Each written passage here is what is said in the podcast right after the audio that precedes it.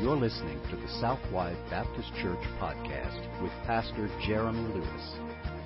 At Southwide Baptist Church, our mission is to boldly proclaim the gospel of Jesus Christ and thereby lead people to worship God authentically, connect in biblical community, grow in Christian maturity, and multiply disciples and churches both locally and globally. For more information about our church, please visit www.southwidebaptist.com. Now let's join Pastor Jeremy for today's message.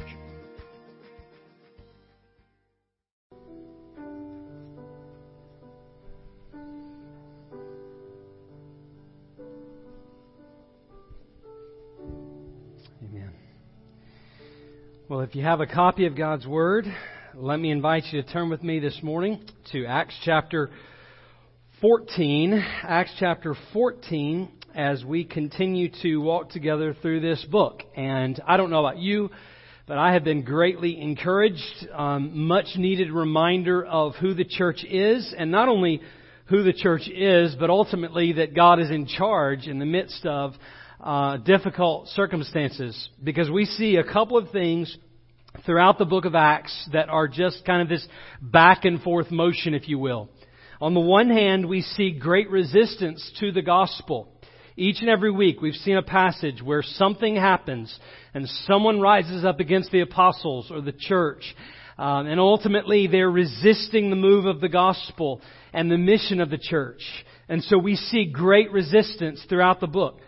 But then on the other hand, on the other side of the coin, we see great resilience from the church over and over again so that the gospel ultimately cannot be stopped and the mission of the church ultimately goes on. And I'm thankful that for 2,000 years plus that the story has been the same. Amen? Each and every era of the church, there has been a time where there's been resistance to the mission of the church, to God's gospel, and yet, and yet this mission continues so that you and I sit here this morning having, having heard the gospel and believed and been saved. And that is just an amazing move of a sovereign God for over 2,000 years. And I'm incredibly grateful. I hope that you are. So as we walk through this book, my goal has been to remind you just to simply not quit. To encourage you week after week that even amidst weird times, uh, chaotic circumstances, various executive orders and decisions made by local and state and national governments, the gospel goes on, the mission goes on, and we must not quit. I don't know about you, but the phrase that we keep hearing over and over continues to give me hope. And the Word of God continued to increase, and the number of disciples multiplied greatly. Because no matter how much the resistance to the church grows, the church continues to be resilient in the face of opposition. I don't know how many of you have been following the story of John MacArthur and Grace Community Church. Um, some a couple of weeks ago, I, I mentioned to you the story and the the verdict that went down against John MacArthur, not just him, but other churches, and a warning not to gather in large groups. And uh, the elders of Grace Community Church met and decided, underneath uh, the direction of the Holy Spirit, that it was time to begin to meet again. Uh, that the threat of the virus was no longer there in their area, and they felt led of the Lord to defy that order from the government, seeing it as a, a direct attack against the church. As I understand it, over the last couple of weeks, there's been several letters exchanged and some court cases and some hearings that have happened. And I don't know if you've been following it, but the church actually filed a lawsuit against Governor Newsom seeking to prohibit California from enforcing its unconstitutional and onerous coronavirus pandemic regulations against the church. Of course, we know in California, others in California were allowed to meet, and churches seemingly had a particular vendetta against them. Well, shortly afterward, Los Angeles County filed for a temporary restraining order against the church to force them from meeting indoors. And you might have heard throughout uh, the last couple of weeks uh, some threats to turn off power and water and other things. Well, that did not happen, and you'll be happy to know that Judge James Chalfant, I guess is how it's pronounced, denied almost all of the county's requests on August the 14th this past week. They denied that they could uh, have any kind of restrictions against the church there in California, and they declared it to be unconstitutional because it did not protect the rights of churches to the free exercise of religion. Praise God for that. Amen. In our country. Well, the attorneys of Grace Community Church argued that Los Angeles County was being unreasonable as they were, and now there will be another court hearing. MacArthur responded to the court's ruling in this way. I am thankful for Dr. MacArthur's response. He said, I am very grateful, and the court has, uh, I'm very grateful the court has, has allowed us to meet inside, and we are happy for a few weeks to comply and respect what the judge has asked of us. By the way, he asked them to socially distance inside. What the judge has asked of us because he is allowing us to meet. This vindicates our desire to stay open and serve our people. This also gives us an opportunity to show that we are not trying to be rebellious or unreasonable, but that we will stand firm to protect our church against unreasonable, unconstitutional restrictions. And to that, no matter where you stand on their decision to close or open, to that I say praise God because it is a victory for religious freedom in our country. And yet, something should cause us to hang there for a moment. Because even in the decision and even in what's taking place, it is not an isolated issue. This is something that's happening across our country, and of course, it is something that is happening all over the world. Persecution against those that stand for the gospel because of the gospel itself. They happen all over the world, but normally they don't happen here, right? Don't happen in America. This is the place of religious freedom. We stand for religious freedom. We believe in that. And yet it seems like that these kinds of things are becoming normalized across our country. And should at least, it should at least give us pause especially as we consider the impending election in November. Maybe this is normal across the world, but it's not normal for America. Or perhaps for us it's a new normal. Nothing will stop the gospel. Listen to this carefully. Nothing will stop the gospel in our country. And yet the gospel threats in our country will also not stop. The mission goes on but not without some level and maybe increasing levels of suffering among believers. So I ask this question as we approach Acts 14. What if the threats to religious liberty that, by the way, produce such outrage among believers are actually one of the very pathways through which God has intended that the gospel spread? And what if the absence of religious persecution from young America in years gone by was simply a short reprieve from that which is perhaps a more normal part of following Jesus in a, for, in a fallen world? So let's ask that question this morning, shall we, as we look at Acts chapter 14. If you found your place, I want to invite you to stand with me if you're able in honor of the reading of God's Word. Acts chapter 14, we will read verses 1 through 23 this morning. The Bible says that now at Iconium, they entered together into the Jewish synagogue and spoke in such a way that a great number of both Jews and Greeks believed. But the unbelieving Jews stirred up the Gentiles and prisoned their, or poisoned rather, their minds against the brothers. So they remained a long, for a long time speaking boldly for the Lord, who bore witness to the word of his grace, granting signs and wonders to be done by their hands. But the people of the city were divided. Some sided with the Jews and some with the apostles. When an attempt was made by both Gentiles and Jews with their rulers to mistreat them and to stone them, they learned it and fled to Lystra and Derbe, cities of Lycaonia and to, surround, to the surrounding country. and there they continued to preach the gospel. Now at Lystra, there was a man sitting who could not use his feet. He was crippled from birth and had never walked. When he listened to Paul speaking, uh, rather, he listened to Paul speaking, and Paul, looking intently at him and seeing that he had faith to be made well, said in a loud voice, Stand up on your feet. And he sprang up and began to walk. And when the crowd saw what, what Paul had done, they lifted up their voices, saying in Lycaonian, The gods have made, uh, the gods have come down to, to us in the likeness of men. Barnabas they called Zeus, and Paul Hermes, because he was the chief speaker. And the priest of Zeus, whose temple was at the entrance of the city, brought oxen and garlands of, to the gates and wanted to offer sacrifices with the crowds. But when the apostles, Barnabas and Paul, heard of it, they tore their garments and rushed out into the crowds, crying out, Men, why are you doing these things? We also are men of like nature with you and bring you good news that you should turn from these vain things to a living God who made the heaven and the earth and the sea and all that is in them.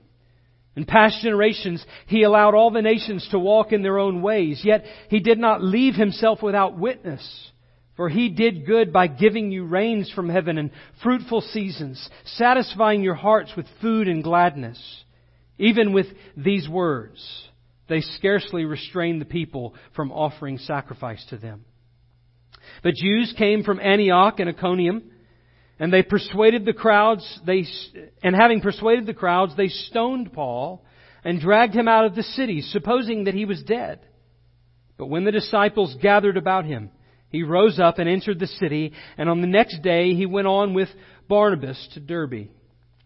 When they had preached the gospel to, the, to that city and had made disciples, they returned to Lystra and Iconium and to Antioch, strengthening the souls of the disciples, encouraging them to continue in the faith, and saying that through many tribulations we must enter the kingdom of God. And when they had appointed elders for them in every church with prayer and fasting, they committed themselves to the Lord in whom they had believed. Lord, we commit ourselves now to you in whom we have believed. And we ask that as we hear the preaching of your word, as we hear from your word this morning, that you would open our hearts to receive what you have for us. That Holy Spirit, you would come and be our teacher God, that we would see wondrous things in your word, that we would believe the things that we see, that you would speak to us clearly, and God, that we would obey you and what you call us to. God, help us to see what is this Christianity that we adhere to and what it requires of us. And I pray, God, that it would not turn us away, but rather that we would be drawn in this morning to the gospel, fresh and new. If there's someone here that's never trusted in Christ, maybe listening in our online audience, God, that you would call them to repentance and faith, that they would believe. And we'll commit these things to you now, we pray. In Jesus' name, amen. You can be seated this morning. And so let me just set the stage for you if you weren't here with us last week, or maybe you've slept since then like me. You have a short uh, term memory loss. Uh, remember, last week, Paul and Barnabas are at Antioch of Pisidia. It's a different Antioch than the, uh, the Antioch that they came from. They set sail from Antioch and ultimately landed the middle of their journey in Antioch. And we saw that they proclaimed the gospel there in the synagogue both Jews and Gentiles, Gentiles who, by the way, were Jewish converts, were there in the synagogue, and they were so fascinated with what Paul and Barnabas had to say uh, that they wanted them to come back the very next Sabbath and teach again and hear this gospel yet again. And we said that it, it, it requires more than just simple interest in order to be saved, that we must believe the gospel, and very clearly in that story they had not yet believed the gospel. Nonetheless, later on, some did in fact believe. but not before a great persecution arose against Paul and Barnabas from the Jews that were there. Because as they're proclaiming this gospel, it was a threat to the Jews, especially when they heard and were reminded of from their own scriptures that they were to be a light to the Gentiles and that Gentiles were to come to faith in Jesus. And this was the whole purpose for which they were called out, chosen of God in order to, in order to bring about the Messiah and be a light to the Gentiles. And so we read that there at the end of chapter 13. And it says that when the Gentiles heard this in verse 48, they began rejoicing and glorifying the word of the Lord, and as many as were appointed to eternal life believed. And the word of the Lord was spreading throughout the whole region. There, verse 50 is where the Jews incite these women to come against them, men to come against them, and they stir up persecution, ultimately driving them out of the land. Verse 51 says that they shook the dust off their feet against them and went to Iconium, and that's how they end up here at the beginning of verse 14. So as we, I mean, chapter 14. So as we turn to chapter 14, what we find is the disciples are there at Iconium, but like a fast-paced movie, right? As you're watching kind of an action film, it moves from story to story to story to story without giving a lot of detail about what took place at these places. And anytime you see that in a narrative, it should be a clue for you to know that there's something greater that's coming. There's some lesson to be learned from not just one event, but from these collection of events together. And at each place in this story, at Iconium, Lystra, and then Derbe, we see resistance and then ultimately resilience. We see it over and over again. So just to survey for you for a moment what that looks like. Acts chapter 14 verse 1 says, Now at Iconium they entered together into the Jewish synagogue and spoke in such a way that a great number of Jews and Greeks believed. People are still believing the gospel despite the persecution. You see it again in verse 8 and following. Now at Lystra there was a man sitting who could not use his feet. He was crippled from birth and had never walked.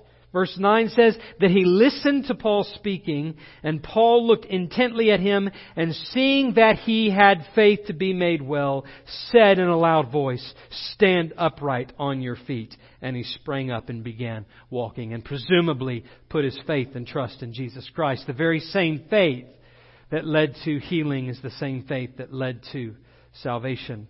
Verse 21, same story, or the, the same idea when they had preached the gospel to that city, namely to Derbe, and had made many disciples. All the persecutions happening, and on the other rail of this track, people are still coming to faith in Jesus Christ. Verses 21, 22, they returned to Lystra and Iconium and to Antioch and strengthening the souls of the disciples, encouraging them to continue in the faith. In other words, at Lystra, Iconium, and Antioch, despite all of the persecution, people were still coming to faith in Jesus Christ. That's good news. Amen?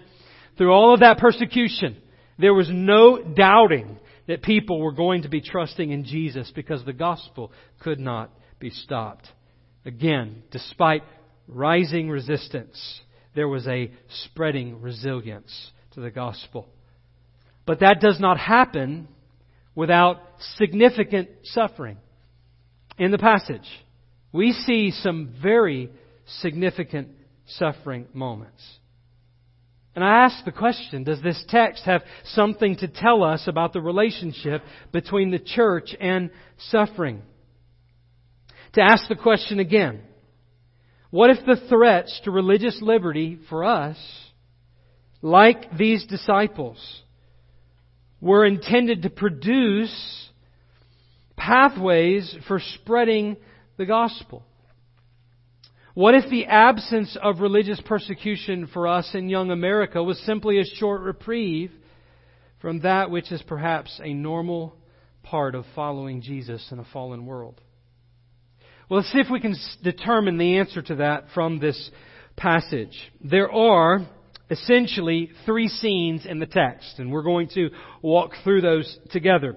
Scene number one at Iconium scene number two at Lystra, and scene number three at Derbe. And in each of these scenes, we're left without any real resolution. You'll notice that.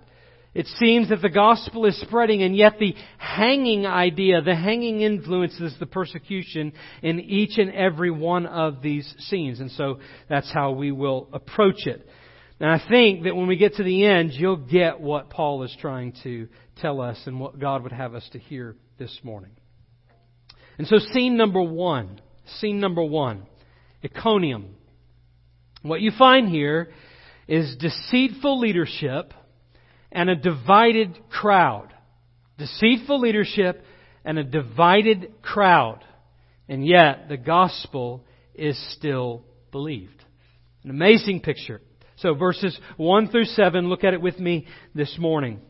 Verse 1 says that now at Iconium, this area is Konya. It is the Turkish city that was in the first, second, third century time frame known as Iconium no longer known as that today, but there was a Jewish synagogue there, as there was at most areas in the day.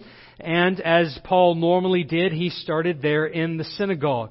And so verse 1 says that they entered in the Jewish, into the Jewish synagogue and they spoke in such a way that a great number of both Jews and Greeks believed. The question that we should ask there, that you should ask, is what in fact did they believe? And that may seem like a strange question if you grew up in church. But if you grow, if you're growing up in postmodern America, it's a very important question, isn't it? It's not enough that we just are believers. We must, in fact, determine and define what it is that we believe. And it's kind of alluded to throughout the passage, but when you get to the end, it's explicit, isn't it? Verse 7. And there they continued to preach the gospel. So what is it that we must believe in order to be saved? What is it that made the difference between those in uh, in Iconium that that were saved and those who were stirring up all of the trouble and ultimately who were condemned? The difference in their lives was whether or not they believed the gospel. And to believe the gospel is not just simple interest. We've seen that. We saw it last week. To believe it here in this text is not interest. It is to give your life. It is to surrender your life at the foot of the cross. To trust in Jesus with everything that you are.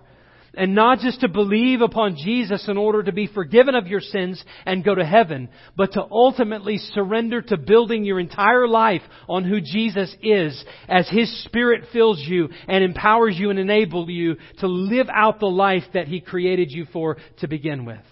You see, every one of us has rebelled against God.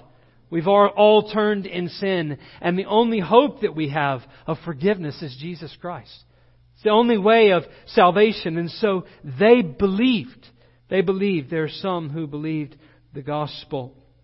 There is a need for genuine saving faith, and I, I think there's a need today to define that clearly. We're altogether confused about what it means to be a Christian. Unfortunately, it's all too often a social label more than it is anything else.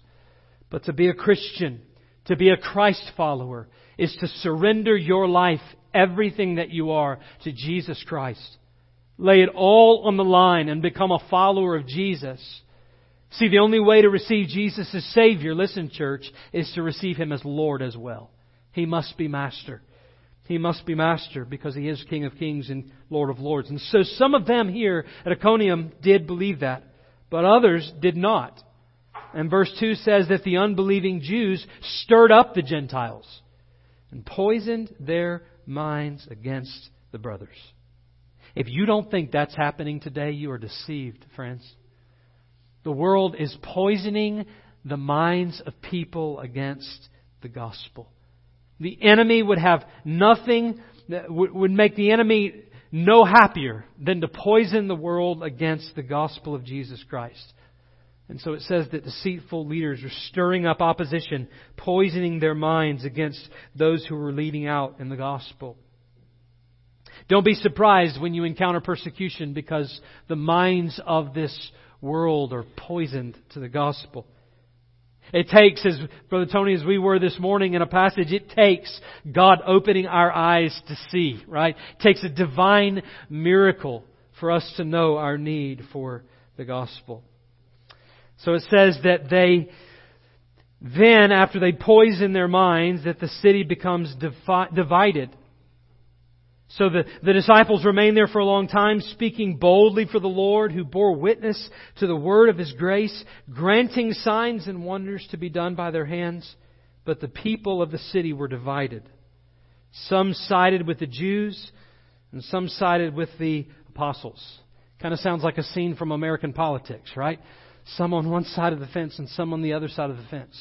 Except in this case, it was some were believing and some not. And so it says that not only did they divide and pick sides, that they went after their lives. Verse 5 When an attempt was made by both Gentiles and Jews with their rulers to mistreat them and to stone them, they learned of it and fled to Lystra and Derbe. So these two cities they went to as a result of the persecution. It never, may never have happened apart from them being driven out of the city. And what did they do in those two cities? they continued to preach the gospel. But the scene ends with persecution, which leads us to scene number two. Scene number two. And so we come to Lystra. We come to Lystra, and it begins in verse 8. Lystra, we have the story of a broken man and an idolatrous people. And yet, God heals, and God is God alone. Demonstrates those two things. So, the story at, Lystra is similar to one that we've seen before. Do you remember the story of Peter and John there in Acts chapter 3 at the gate called Beautiful? Do you remember the story? Anybody? You remember the story? Okay. Beggars there at the gate. They're, uh, they happen upon this beggar at the hour of prayer as they're coming to the temple. And Peter looks at this man and says, Rise and walk, and he's healed, and he runs in with joy. We don't have as much detail here in this passage, and I, I think that there is a reason for that. It's recounted in brief. A um, couple of reasons, in fact. I think for us, as we're reading the narrative, it should rekindle in our minds what happened in Acts chapter 3. And we should see this as a similar event. As Luke is writing this narrative, he wants it to kind of cause us to hearken back to that story. But then I think that there's a second reason we have brevity here, and that is because we're not intended to land on this, but to see rather the great persecution that rose up as a result. Verse 8 tells us that in Lystra there was a man sitting there who could not use his feet and Paul, and, and Paul says to him, Stand upright on his feet, he's healed. But in verse 11, it says that when the crowd saw what, what Paul had done, they lifted up their voices, saying in Lycaonian, which is really interesting because they're saying in their native tongue this kind of worship chant. It's a, it's a Greek mythology kind of picture, right? We see these gods and they think that Paul and Barnabas, Paul and Barnabas must be the incarnation of these Greek gods, Zeus and Hermes. Of course, the one being chief over the other. Um, and the temple standing there at the entrance of the city. I mean, this is ripe with a, a picture of, of idolatrous worship. And so, this picture of idolatry, they begin to worship these two men, although they should never have done that to begin with, but not even worshiping them as the ones that they truly were, but rather worshiping them as Greek gods. And so, this move of God to raise a man off of his, his crippleness is turned toward a man centered kind of teaching. The apostles are are upset. They come out in verse 14 and they stand against these people, crying out, Don't worship us. Men, why are you doing these things? And they make this incredible statement that should resound even here this morning. We also are men of like nature with you, and we bring you good news that you should turn away from these vain things to a living God. And not just any living God, but the very one who made the heavens and the earth. His call to them is, you turn away from those gods. They do not sit on any throne. Jesus alone sits on the throne. You turn to the living God and be saved today. And this should be the outcry of every church. We don't worship gods made with human hands. It's where we once were. When we exchanged the, the Creator for the creature and worshiped what God has made rather than the God who made all things. And the call of the gospel is to turn away from these things to the living God. That's what the beggar did. And that's why he received life and healing. But it ends there. These people don't come to faith in Jesus. Verse 18 says, even with these words, they scarcely restrain the people from offering sacrifice to them. They couldn't stop them. I mean, can you imagine being in a place and preaching the gospel, the good news of Jesus, singing Jesus, this beautiful name, and then having pagan worship happening unstoppable before your very eyes? And so, people from uh, Iconium heard about it. They came. And what happens? It leads us to scene number three. Scene number three at Derbe. And at Derbe, they are stoned and left for dead just before Derbe, what's leading up to. Yet the gospel lives and multiplies. They're stoned and left for dead, especially Paul is the one we're told, very possibly the others. And yet the gospel lives and multiplies. So verse 19, the Jews came from Antioch and Iconium. See the carryover there. It's like the story's building on itself, coming to a new thing that we're to hear, something that he's leading up to. And the emphasis there is, again, not on the victories, but on the persecution. And having persuaded the crowds, the Bible says in verse 19, they stoned Paul and dragged him out of the city, supposing that he was dead. And they left him there. By God's grace, he lived through it. I don't know about you, I wouldn't have wanted to live through it. That's, that's torture, right? I, I, just go ahead and kill me at that point. Paul's not ready to die. He wants to take the gospel to the nations. And so the disciples come out and they care for him and they encouraged him. It says in verse 20, but when the disciples gathered about him, he rose up and entered the city. By the way, he's entering, it seems in the text, back into Lystra, maybe the outskirts there, finding some place of rest for the night because the very next day, the very next morning, he goes on to Derbe. And so it looks like that the disciples have gathered around their fellow believer. We talked about this this morning, caring for one another. There's a word for us there. Their perseverance, the disciples' perseverance through persecution, was not only rooted in their trust in God, but ultimately in their uniting together. There's a togetherness about the gospel. And so we know that after that, after that evening, he rises the next morning and he goes on, Paul goes on to Derbe. And what happened at Derbe? Well, we don't know a lot about what happened at Derbe. The Bible tells us that there he began to preach the gospel. Um, and what happens later, we see kind of a window back into Derbe, Derbe and Lystra, that uh, Timothy was from this area. Um, we know that he would return, Paul would return to Lystra and Derbe in Acts chapter 16. He would pick up the, the uh, pick up the young Timothy and take him along with him. And it seems that maybe at the first preaching of Paul there in Derbe that young Timothy came to faith in Jesus Christ. Maybe for the first time. In fact, it would seem that Timothy kind of followed Paul in his ministry, maybe not, maybe even when they weren't together. Because when you go and you read some of those letters, when you read from, from Paul to Timothy in 2 Timothy chapter 3, listen to what it says. Listen to this. Verse 10, You have followed my teaching, my conduct, my aim in life, my faith, my patience, my love, my steadfastness. Notice verse 11. My persecutions and sufferings that happened to me at Antioch at Iconium, and at Lystra. Which persecutions I endured, yet from them all the Lord rescued me. And here make, Paul makes an incredibly important point that leads us to the end of our text.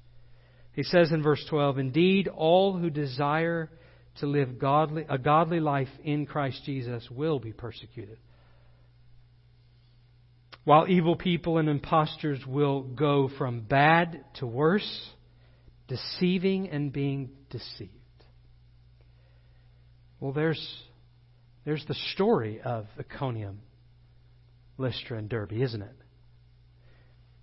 But actually, that's the story of Christians right now in America. It seems to be going from bad to worse. And so, there, just before Derbe, Paul is stoned and left for dead, but miraculously, the very next day, he keeps preaching the gospel. The gospel goes on, doesn't stop. But none of that happens at the discount of the suffering that's happening, happening in 23 verses, back to back to back to back. You, you can't look at Acts chapter 14 and ignore those two things. The suffering of the church and the success of the gospel.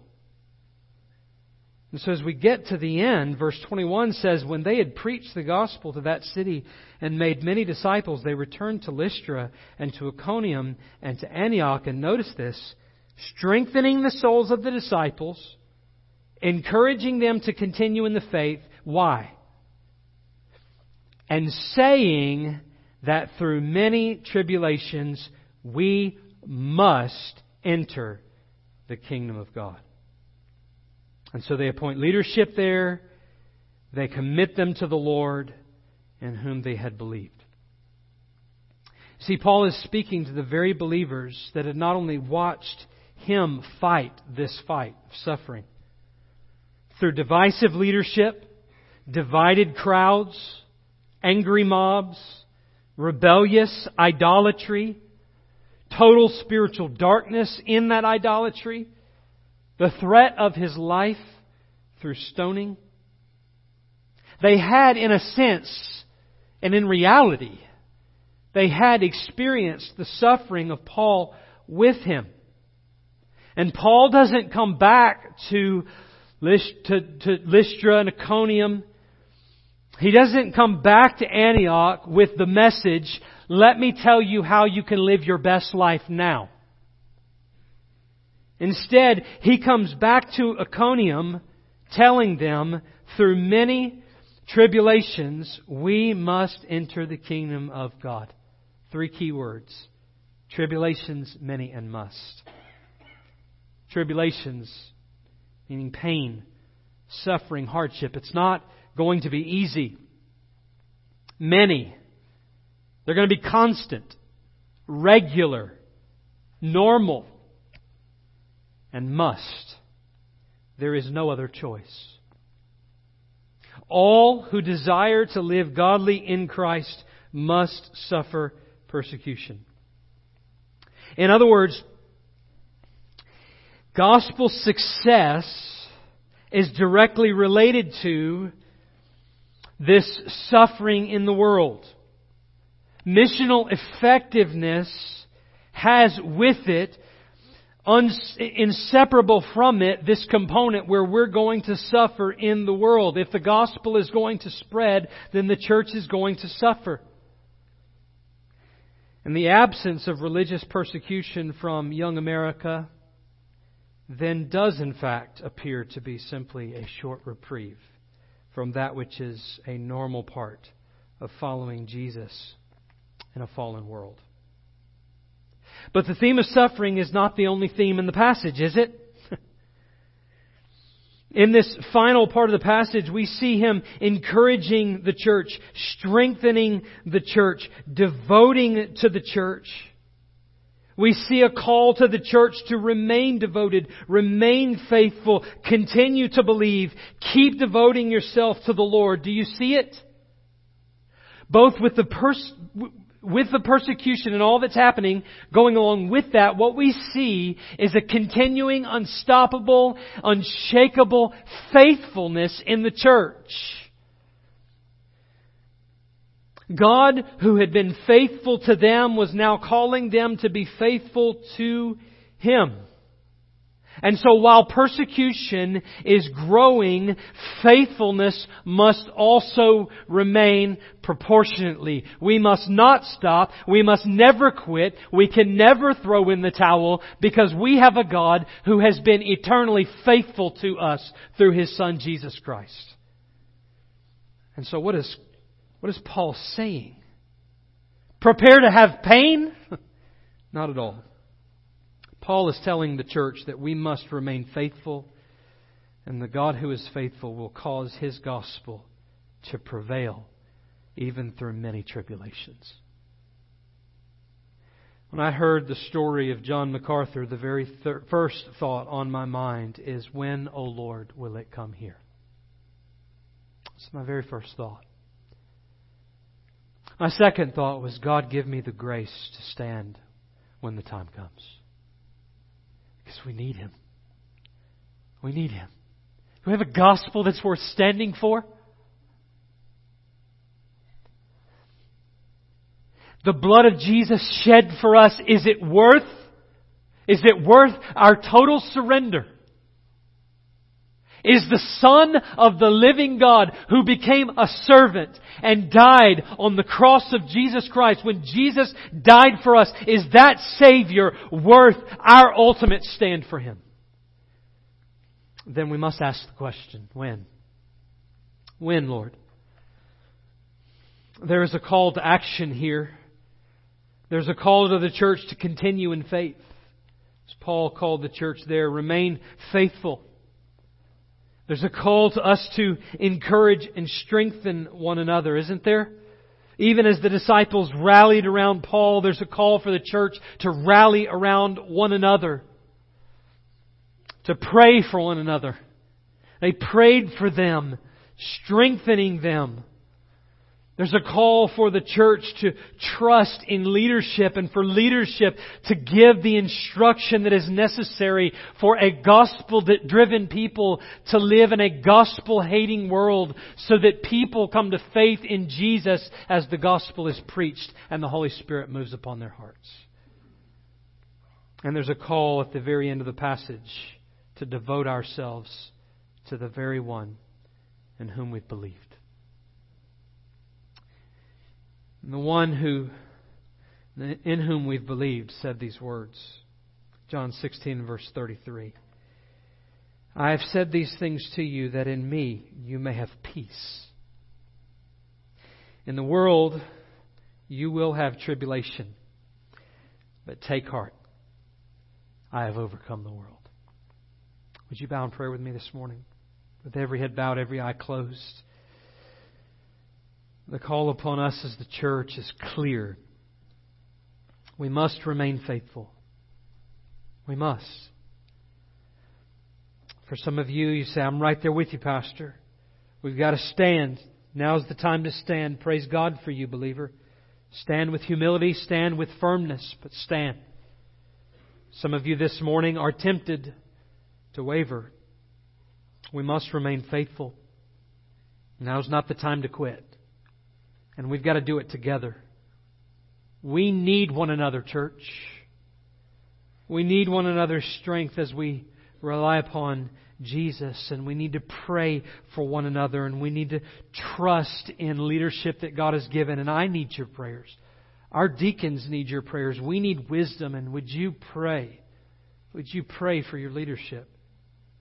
And we must devote ourselves to the one who gave his life for us. So, church, it is time to stand. But we must face what is coming. Others of you in this room, you might say, you know what, Pastor, I don't, I don't want anything to do with that. you talk about all this persecution. That's not for me.